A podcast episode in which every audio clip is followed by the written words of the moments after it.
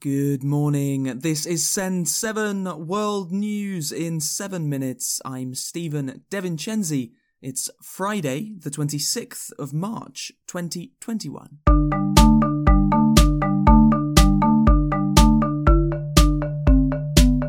Starting in Africa today, in Egypt, a ship has been stuck in the Suez Canal for over three days. The Ever Given is one of the largest container ships in the world. It is able to hold over 20,000 containers, the equivalent of 20,000 lorries. On Wednesday, during high winds and a sandstorm, the ship hit one side of the canal and became stuck. Since Wednesday, rescue boats have tried to free the ship. However, at the time of recording this podcast, they have not been successful.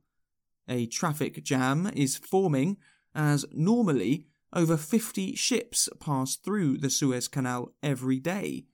The average ship pays $250,000 to pass through the Suez Canal. Some reports have said that it could take days or even weeks to move the ship. In Mozambique, the military is fighting to retake control of the town of Palma after it was overtaken by Islamist rebels. Fighters linked to Daesh, the Islamic State group, have been fighting the government since 2017. In Ethiopia, the charity Médecins Sans Frontières has said that its staff witnessed extrajudicial killings MSF staff in the Tigray region said that they witnessed the Ethiopian military kill civilians on Wednesday. Asia, Japanese Prime Minister Yoshihide Suga has said that North Korea fired two ballistic missiles into the sea yesterday. Suga said that North Korea's missile launches are a threat to peace in the region. In India, the rise in demand for coronavirus vaccines will affect the world's vaccine distribution. Khadija Tahir reports. In India, the world's largest vaccine manufacturer says that COVID vaccine delivery might be delayed in the coming months. India is currently facing a third wave of coronavirus, with 280,000 new infections reported in the last week. This has increased the vaccine's demand within India. The Serum Institute of India is the main supplier for COVAX, an international platform that will provide vaccines to poorer countries. The institute has sent more than 60 million doses to 76 countries, but this delay is expected to affect COVAX deliveries. In Russia, lawyers for Alexei Navalny say that they are concerned for his health. Opposition leader Navalny has been in prison since returning to Russia in January. Navalny spent five months in Germany recovering from a poisoning which he blames on President Vladimir Putin. Navalny says that in jail he is being tortured by being woken up every hour during the night. Europe, Poland has accused Belarus of persecuting its Polish minority after Andżelika Borys, the head of the Association of Poles in Belarus, was arrested.